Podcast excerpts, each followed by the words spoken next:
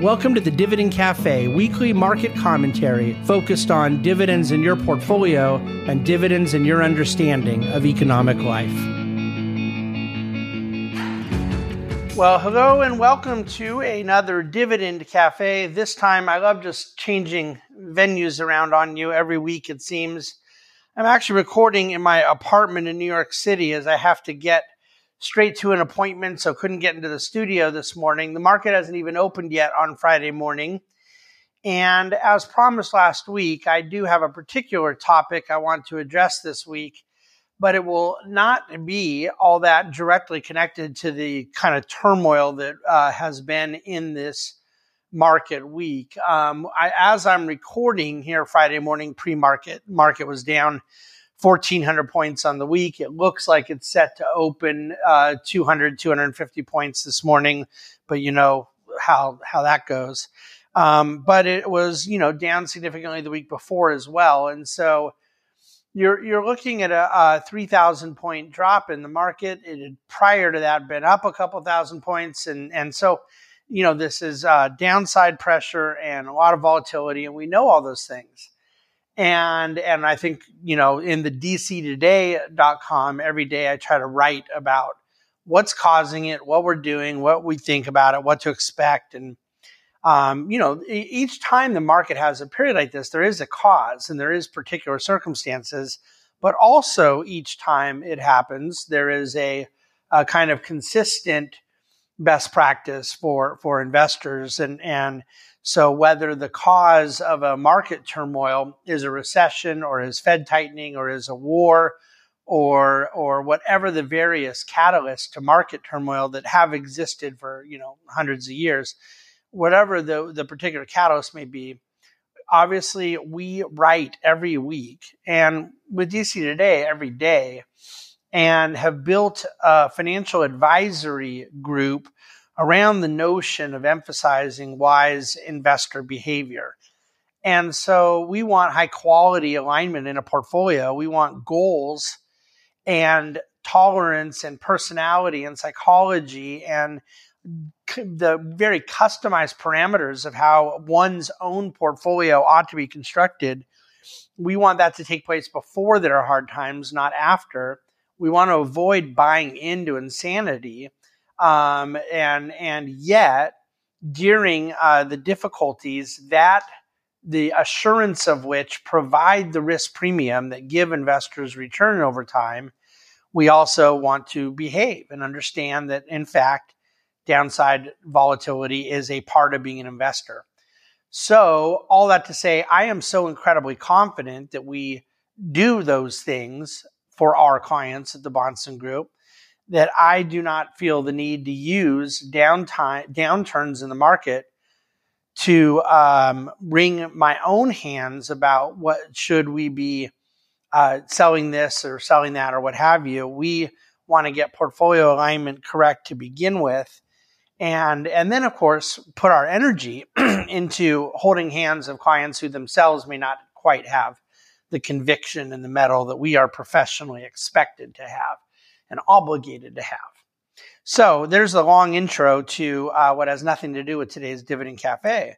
I brought wrote last week about the reality of a further leg down of markets, a further systemic risk that could accompany what is right now a bear market in the S&P or it has at least generated a lot of talk of recession. We haven't necessarily got there yet. And I brought up some of the potential culprits to kind of a, a black swan event, another catalyst to, to economic contagion risk.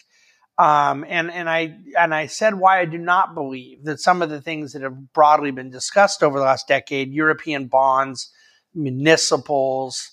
Um, I I talked about a hedge fund imploding. We talked about the crypto space. How I didn't see those things as necessarily systemic events. And that now there's been a lot of talk around, well, it's private equity, which has grown so much and has taken on a, a certain differences in the way it's being invested in versus 20 years ago. Is that a space? And I shared why I don't believe that's the case. And I reiterate some of that in today's dividendcafe.com as well. Um, I believe that there is always risk in underlying businesses being invested in. And yet, um, not only am I convinced in the existence of an illiquidity premium, I'm also convinced in the benefit of illiquidity keeping people from behaving badly. So, what I left you with last week is the idea that there may be this other issue lingering out there, and that issue is a massive, I mean, massive growth in what some will call a shadow banking system, non bank lenders that have taken on a significant role in being a liquidity provider, a credit provider in our economy.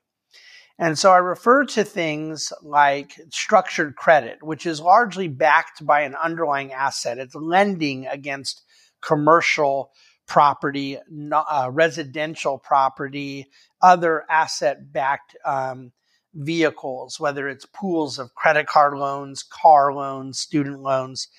There's an asset backed realm of structured credit that um, it, the lenders are largely private actors, pri- meaning uh, hedge funds, uh, special pools, or, or lenders that are formed that are not using deposit capital, bank capital, things like that apart from structured credit, there's been a huge explosion in cash flow based lending, private credit against first lien positions in businesses that may not have underlying assets, maybe asset light businesses, but are cash flow heavy.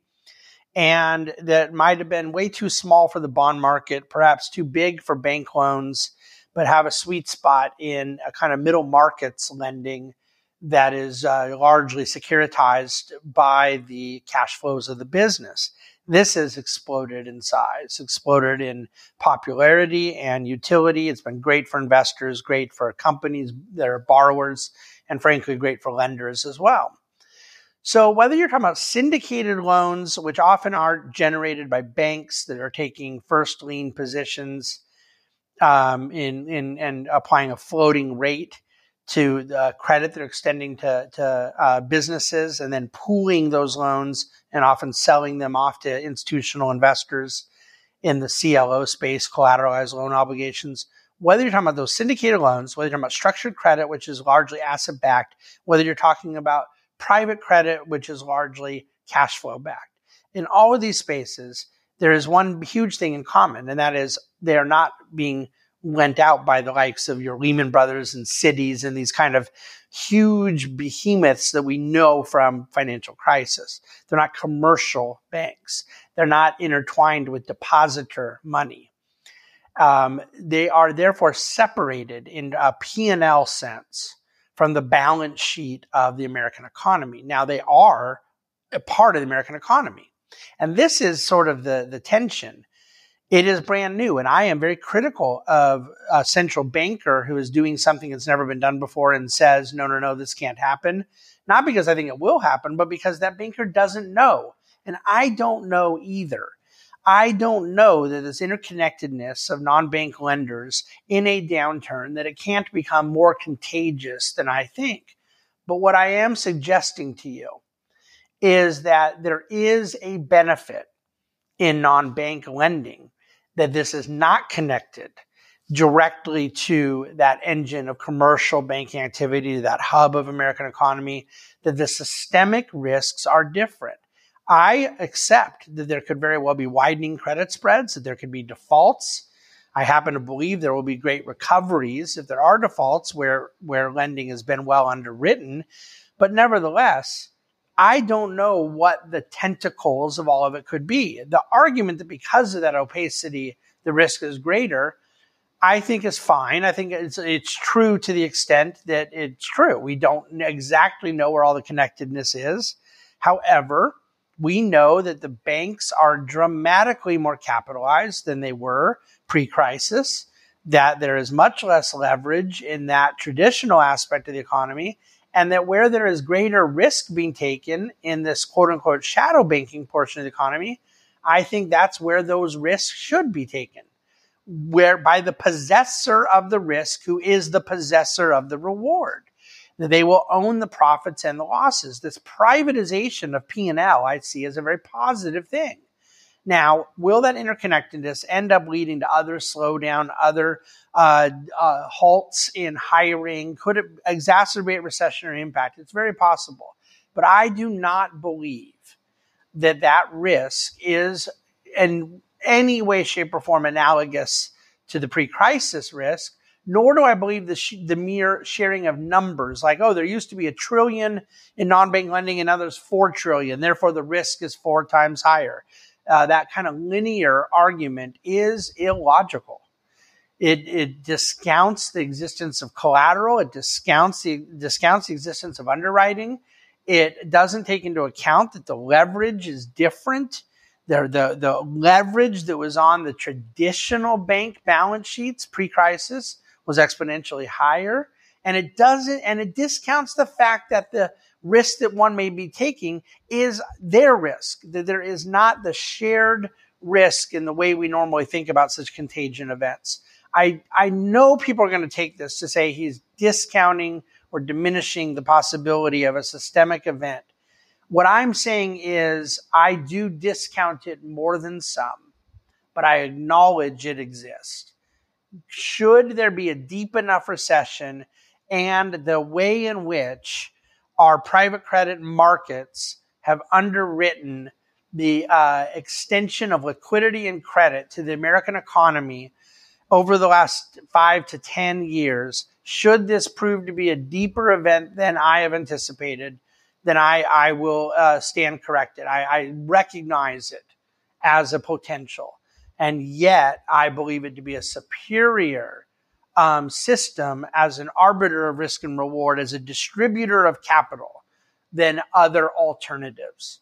So, this is uh, the conclusion of today's Dividend Cafe, which may not leave you any more satisfied than you were when you started. We do not know how all these things with the non-bank lending, a non a shadow banking system will play out in a deeper recession and yet I am not remotely convinced um, that we have a better alternative. I think this represents a positive evolution in American capital markets. And I think that for the most part, deep losses being taken in a capitalistic system are painful to those who take losses, but minimizing contagion risk from those losses ought to be our objective and I think as an investor, we're in a better position that way than we've been. That doesn't mean we can avoid losses, but what we're talking about today is trying to avoid systemic losses where one person's pain leads to another non connected party's pain. And I do not believe we are sitting in such an environment. The recession could come, the bear market could worsen, perhaps both of those things don't even happen. We don't know. But what I do believe is that many of the sort of black swan events people are looking to are wrong. And that is generally the case. That black swans are not the things people are looking to, they're the things they don't look to, which, by the way, is the definition of a black swan. I need to run now um, to get to a doctor appointment, and so I'm going to leave you there. I hope you've enjoyed the podcast, enjoyed the video, and I look forward to next week's Dividend Cafe. Please uh, do reach out with any questions you have. And thank you, as always, for listening to and watching the Dividend Cafe. The Bahnsen Group is a group of investment professionals registered with Hightower Securities LLC, member FINRA and SIPC, and with Hightower Advisors LLC, a registered investment advisor with the SEC. Securities are offered through Hightower Securities LLC. Advisory services are offered through Hightower Advisors LLC. This is not an offer to buy or sell securities. No investment process is free of risk. There is no guarantee that the investment process or investment opportunities referenced herein will be profitable. Past performance is not indicative of current or future performance and is not a guarantee. The investment opportunities referenced herein may not be suitable for all investors. All data and information referenced herein are from sources believed to be reliable any opinions, news, research, analyses, prices, or other information contained in this research is provided as general market commentary and does not constitute investment advice.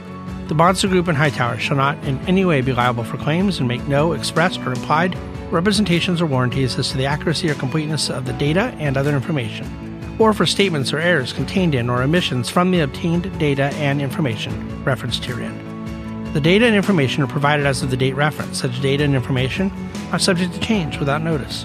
This document was created for informational purposes only. The opinions expressed are solely those of the Bahnsen Group and do not represent those of Hightower Advisors LLC or any of its affiliates. Hightower Advisors do not provide tax or legal advice. This material was not intended or written to be used or presented to any entity as tax advice or tax information. Tax laws vary based on the client's individual circumstances and can change at any time without notice. Clients are urged to consult their tax or legal advisor for any related questions.